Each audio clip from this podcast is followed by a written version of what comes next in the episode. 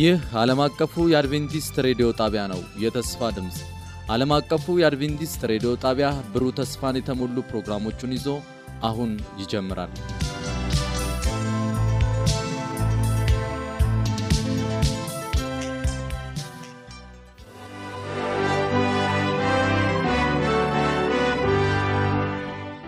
ቃል ለዘመኑ ሰው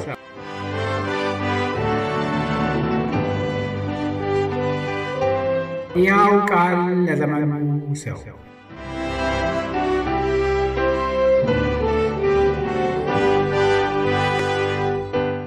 በዚህ ዝግጅት መሠረታዊ የመጽሐፍ ቅዱስ ትምህርት በነፃ ይሰጣል።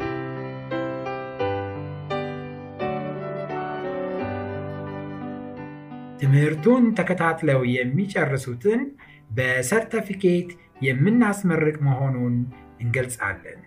ለሚኖራችሁ አስተያየትና ጥያቄ በስልክ ቁጥራችን 0910 82 81 82 ወይም በፖስታ ሳጥን ቁጥራችን 145 ላይ ብትገናኙን አስፈላጊውን መረጃ እንሰጣችኋለን። ሕያው ቃል ለዘመኑ ሰው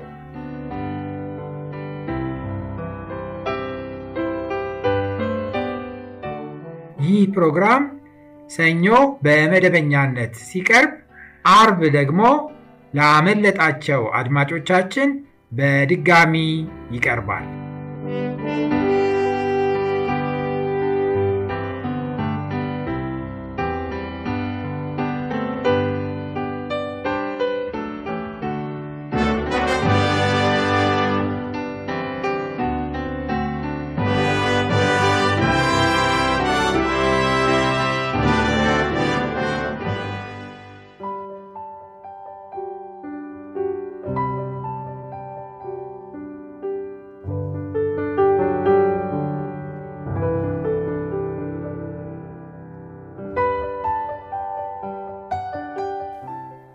ትምህርት ሁለት መለኮት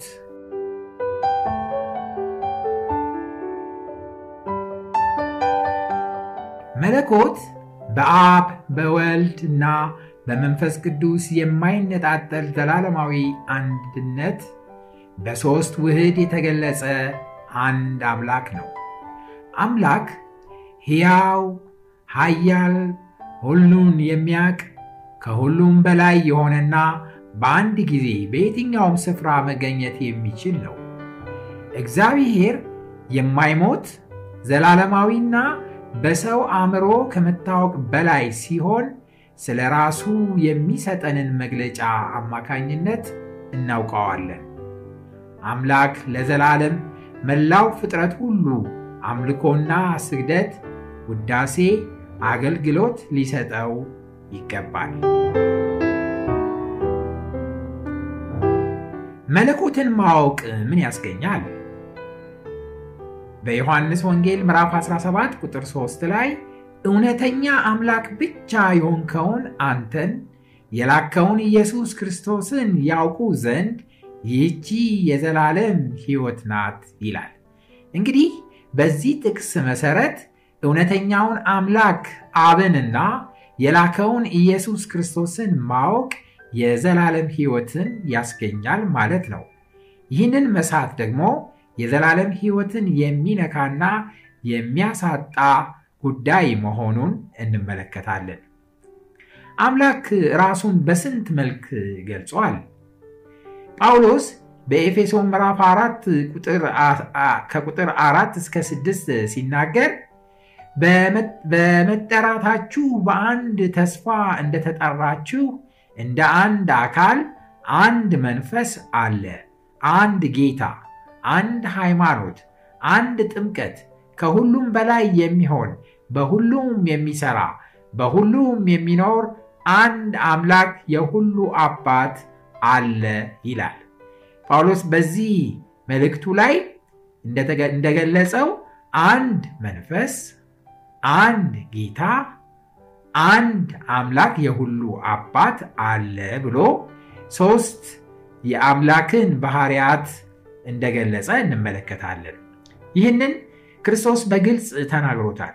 በማቴዎስ ወንጌል ምዕራፍ 28 ቁጥር 19 ላይ እንግዲህ ሂዱና አሕዛብን ሁሉ በአብ በወልድና በመንፈስ ቅዱስ ስም እያጠመቃችሁ ደቀ መዛሙርቴ አድርጓቸው፣ እነሆ እኔም እስከ ዓለም ፍጻሜ ድረስ ሁል ጊዜ ከእናንተ ጋር ነኝ ሲል አብ ወልድና መንፈስ ቅዱስ አንድ አምላክ እንደሆኑ ይናገራል። ስለዚህ እግዚአብሔር ራሱን በገለጸበት በእነዚህ ሶስት አካላት አምላክነቱን እንቀበላለን ማለት ነው። ደቀ መዛሙርትም ሲባርኩ የመለኮትን ሶስት አካልነት ገልጸዋል። በሁለተኛ ቆሮንቶስ ምዕራፍ 13 ቁጥር 14 ላይ የጌታ የኢየሱስ ክርስቶስ ጸጋ፣ የእግዚአብሔር ፍቅር፣ የመንፈስ ቅዱስ ኅብረት ከሁላችሁ ጋር ይሁን አሜን በማለት ደቀ መዛሙርቶች በኢየሱስ ክርስቶስ ጸጋ በእግዚአብሔር ፍቅርና በመንፈስ ቅዱስ ኅብረት የመንፈስ ቅዱስን ኅብረት በመግለጽ ሌሎችን ይባርኩ እንደነበረ ከዚህ ጥቅስ መማር እንችላለን። እንግዲህ እግዚአብሔር አብ ወልድና መንፈስ ቅዱስ አንድ አምላክ በፍጥረት ስራቸው በአንድነት እንደሰሩ እንመለከታለን። ለምሳሌ በዘፍጥረት ምዕራፍ አንድ ቁጥር አንድ ላይ ሄደን ስንመለከት በመጀመሪያ እግዚአብሔር ሰማይና ምድርን ፈጠረ ብሎ ይናገራል። እንግዲህ በመጀመሪያ እግዚአብሔር ሰማይና ምድር ፈጠረ የሚለው የመጀመሪያው ዘፍጥረት ምዕራፍ አንድ ቁጥር አንድ ላይ የተጠቀሰው እግዚአብሔር የተባለው የግዕዝ ቃል እንደ እግዚአብሔር ስም ሆኖ በአማርኛችን ቢገለጽም በህብራይስጡ ግን ኤሎሄም ኤሎሄም ተብሎ እንደተጠቀሰ እንመለከታለን።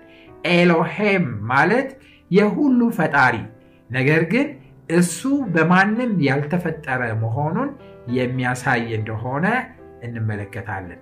በዘፍጥረት ምዕራፍ ሁለት ቁጥር ሰባት ላይ ሄደን ስንመለከት እግዚአብሔር እንግዲህ ሰውን በመልካችን እንደ ምሳሌያችን እንፍጠር ሲል እናያለን።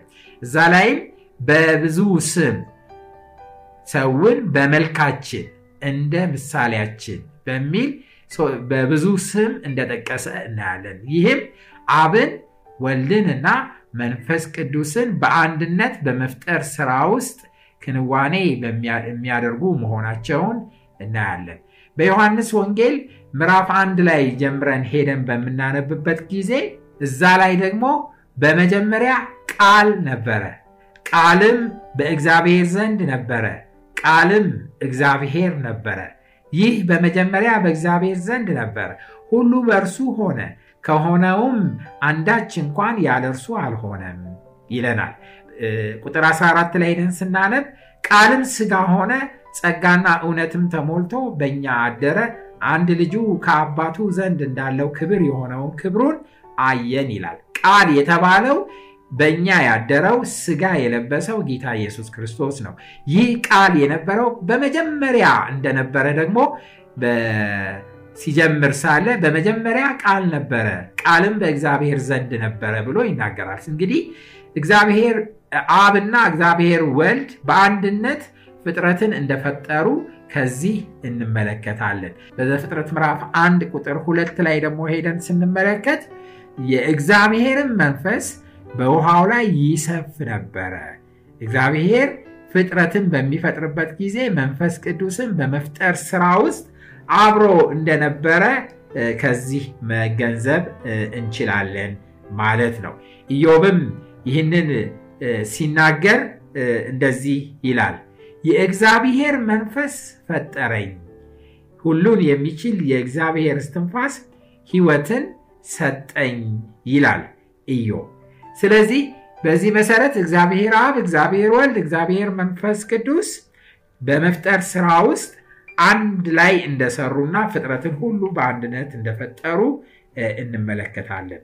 በማዳን ስራ ውስጥም እንደዚሁ እግዚአብሔር አብ፣ እግዚአብሔር ወልድ እና እግዚአብሔር መንፈስ ቅዱስ አብረው እንደሆኑ እንመለከታለን። ይኸውም በዮሐንስ ወንጌል ምዕራፍ 3 ቁጥር 16 ላይ ሄደን በምንመለከትበት ጊዜ እንደዚህ ይላል፣ እግዚአብሔር እንዲሁ ዓለምን ወዷልና አንድ ልጁን እስኪሰጥ ድረስ በእርሱ ያመነ ሁሉ የዘላለም ሕይወት እንዲኖረው እንጂ እንዳይጠፋ። እንግዲህ እኛ እንዳንጠፋ እግዚአብሔር አብ አንድ ልጁን ጌታችን ኢየሱስ ክርስቶስን እንደሰጠን ከዚህ ጥቅስ መመልከት እንችላለን። ስለዚህ እግዚአብሔር ክርስቶስን በመስጠት ክርስቶስ ደግሞ ሕይወቱን በመስጠት ለእኛ ደህንነት አብረው እንደሰሩ እንመለከታለን ማለት ነው። በኋላም ላይ ሄደን እንደምንመለከተው ይህንን የእግዚአብሔር አብ ስጦታ እንደገና የኢየሱስ ክርስቶስ በፍቃዱ ለእኛ መስዋዕት የመሆንን ጉዳይ ደግሞ የሚያጸናው ወይም የሚመሰክርልን መንፈስ ቅዱስ እንደሆነ ቃሉ ይናገራል። በዮሐንስ ወንጌል 16 ቁጥር 13 ላይ ነገር ግን የእውነት መንፈስ በመጣ ጊዜ ወደ እውነት ሁሉ ይመራቸዋል፣ የሚሰማውን ሁሉ ይነግራቸዋል እንጂ ከራሱ አይናገርምና የሚመጣውንም ይነግራችኋል ይላል። ስለዚህ መንፈስ ቅዱስ ስለ ደህንነት የተረከልን የነገረን እርሱ እንደሆነ መጽሐፍ ቅዱሳችን ያረጋግጥልናል ማለት ነው። ስለዚህ እግዚአብሔር አብ፣ እግዚአብሔር ወልድ፣ እግዚአብሔር መንፈስ ቅዱስ እነዚህ በመፍጠር ስራ ውስጥ በህብረት እንደተሳተፉ እንደገናም ደግሞ እነዚህ በማዳን ስራ ውስጥ አብረው እንደሰሩ እንመለከታለን። እንዲሁም ጌታችን ኢየሱስ ክርስቶስ አገልግሎት ሲጀምር ሳለ ሲጠመቅ እነዚህ ሶስት አካላት በአንድ ቦታ በአንድ ጊዜ እንደተገኙ በማቴዎስ ወንጌል ምዕራፍ 3 ቁጥር 16 እና 17 ላይ ተገልጾ እናነባለን። እንደዚህ ይላል፣ ኢየሱስም ከተጠመቀ በኋላ ወዲያው ከውሃ ወጣ፣ እነሆም ሰማያት ተከፈቱ፣ የእግዚአብሔርም መንፈስ እንደ እርግብ ሲወርድ በእርሱም ላይ ሲመጣ አየ። እነሆም ድምፅ ከሰማይ መጥቶ በእርሱ ደስ የምሰኝበት የምወደው ልጄ ይህ ነው አለ። እንግዲህ ኢየሱስ ክርስቶስ በአካል በመገኘት እግዚአብሔር ወልድ በጥምቀተ ባህር ውስጥ እንመለከተዋለን። ከዛ እሱ ደግሞ ከውሃ ውስጥ ጠልቆ በሚወጣበት ጊዜ መንፈስ ቅዱስ በእርግብ አምሳል በእርሱ ላይ ሲወርድ እናያለን። በተጨማሪ ሰማይ ተከፍቶ እግዚአብሔር አብ በእርሱ ደስ የምሰኝበት ልጄ ይህ ነው ብሎ ሲመሰክር እናያለን። ስለዚህ እግዚአብሔር አብ፣ እግዚአብሔር ወልድ፣ እግዚአብሔር መንፈስ ቅዱስ በአንድነት በጌታ በኢየሱስ ክርስቶስ ጥምቀት ውስጥ እንደተገኙ እንመለከታለን ማለት ነው።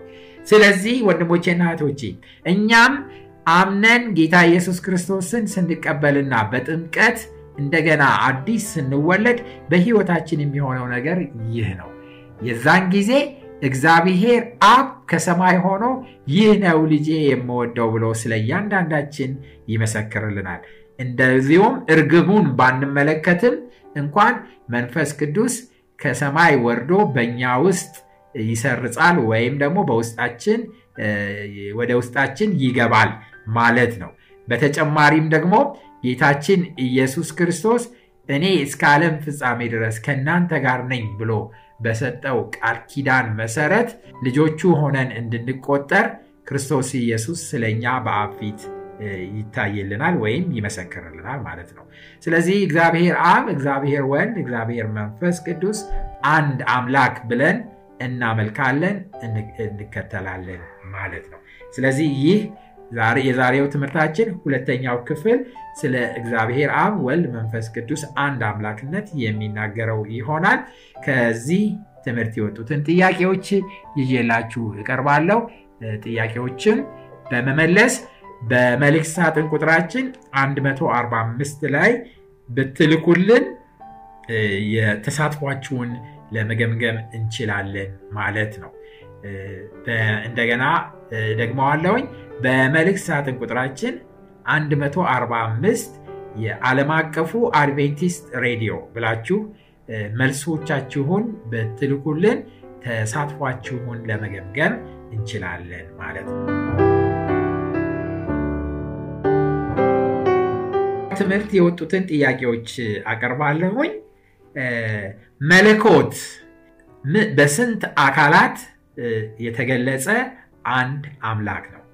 የመጀመሪያው ጥያቄ መለኮት በስንት አካላት የተገለጸ አንድ አምላክ ነው?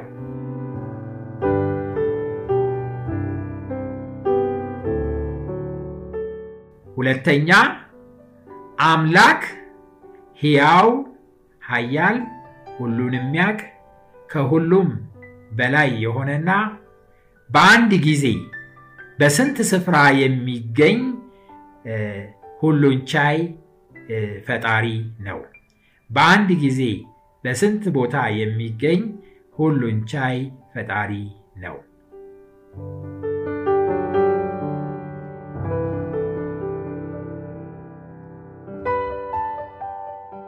ሶስተኛው ጥያቄ ፍጥረት ሁሉ ለዘላለማዊ አምላክ ምን ሊያቀርብ ይገባዋል?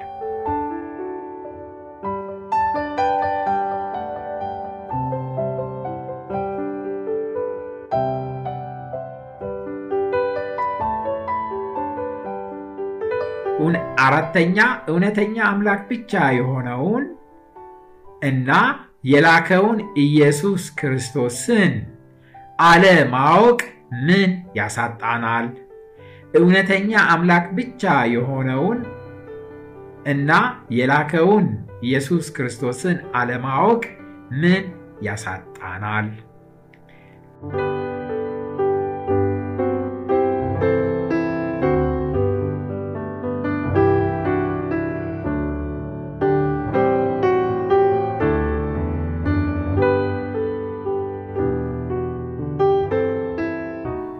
ጌታችን ኢየሱስ ክርስቶስ አምስተኛው ጥያቄ ጌታችን ኢየሱስ ክርስቶስ መለኮትን ሲገልጽ ምን ብሎ ጠርቷል?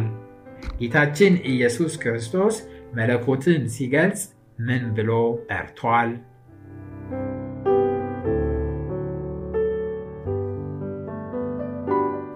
ደቀ መዛሙርት ሲባርኩ ምን ብለው ይባርኩ ነበር?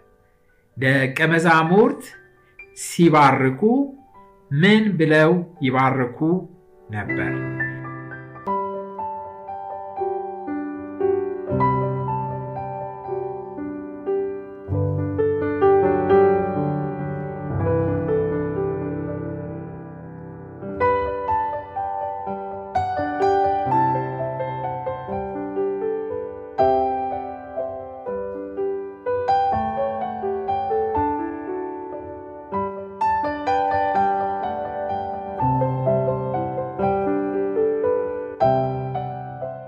ጌታችን ኢየሱስ ክርስቶስ ሲጠመቅ መለኮት በምን በምን አይነት መልክ ተገልጾ ነበር?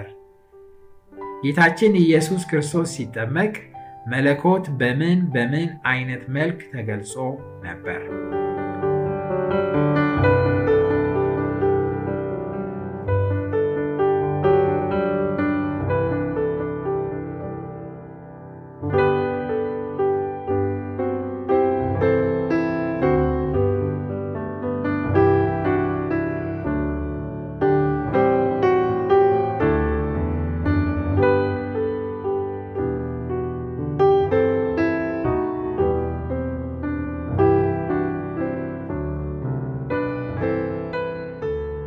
እግዚአብሔር አብ፣ እግዚአብሔር ወልድ እና እግዚአብሔር መንፈስ ቅዱስ በመፍጠር ስራ ውስጥ እንደምንድን ነው የተሳተፉት? ዘጠነኛ ጥያቄ እግዚአብሔር አብ፣ እግዚአብሔር ወልድ እና እግዚአብሔር መንፈስ ቅዱስ በመፍጠር ስራ ውስጥ እንደምን ነው የተሳተፉት?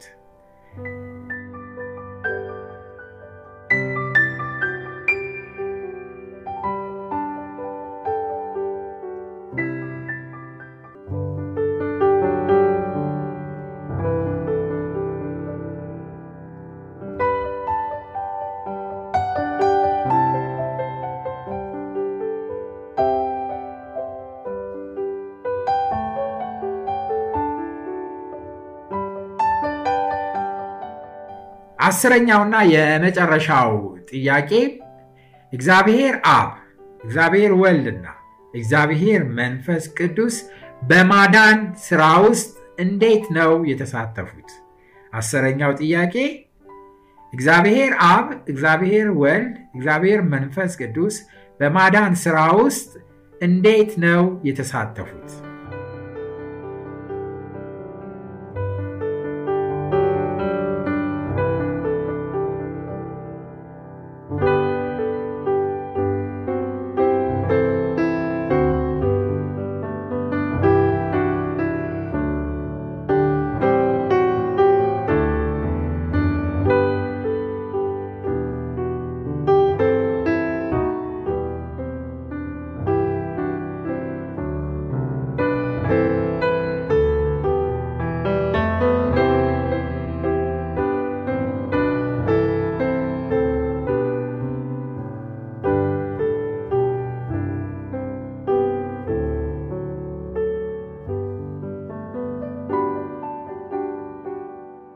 አድማጮቻችን እስካሁን ስትከታተሉት የነበረው ሕያው ቃል ለዘመኑ ሰው በሚል ርዕስ የሚቀርበውን የመጽሐፍ ቅዱስ መሰረታዊ ትምህርቶችን ሁለተኛውን ክፍል ነበረ። በሚቀጥለው ፕሮግራማችን ደግሞ ሶስተኛውን ክፍል ይዘንላችሁ እንቀርባለን። የእግዚአብሔር ጸጋና ምሕረት ከሁላችሁ ጋር ይሁን። ለሚኖራችሁ አስተያየትና ጥያቄ የዓለም አቀፉ የአድቬንቲስት ሬዲዮ የመልእክት ሳጥን ቁጥር 145 ብላችሁ ብትጽፉልን ወይም ደግሞ በስልክ ቁጥራችን 0910 82 81 82 ላይ ብትደውሉልን ለሚኖራችሁ ጥያቄና አስተያየት ተገቢውን መልስ ልንሰጣችሁ እንችላለን።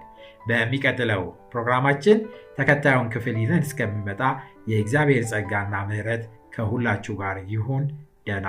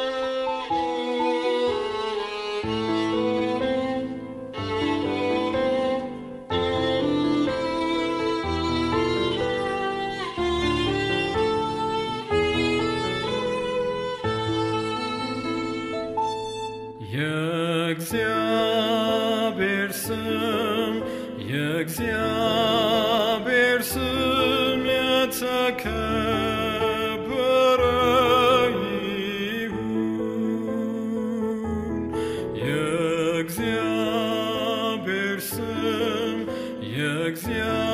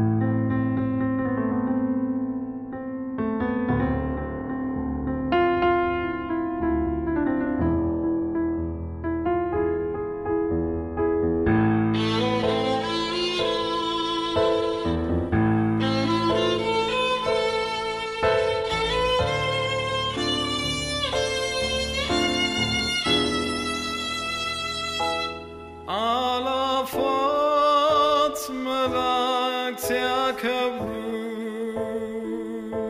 فترة تشيسر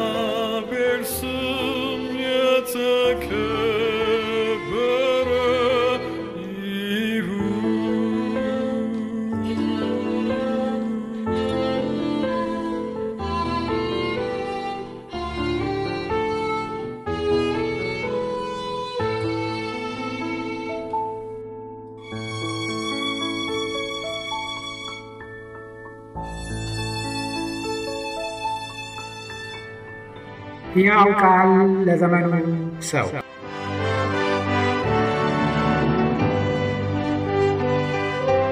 ሕያው ቃል ለዘመኑ ሰው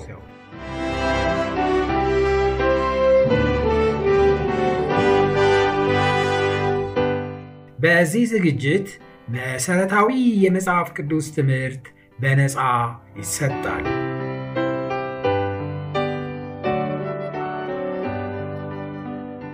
ትምህርቱን ተከታትለው የሚጨርሱትን በሰርተፊኬት የምናስመርቅ መሆኑን እንገልጻለን። ለሚኖራችሁ አስተያየትና ጥያቄ በስልክ ቁጥራችን 0910 82 81 82 ወይም በፖስታ ሳጥን ቁጥራችን 145 ላይ ብትገናኙን አስፈላጊውን መረጃ እንሰጣችኋለን።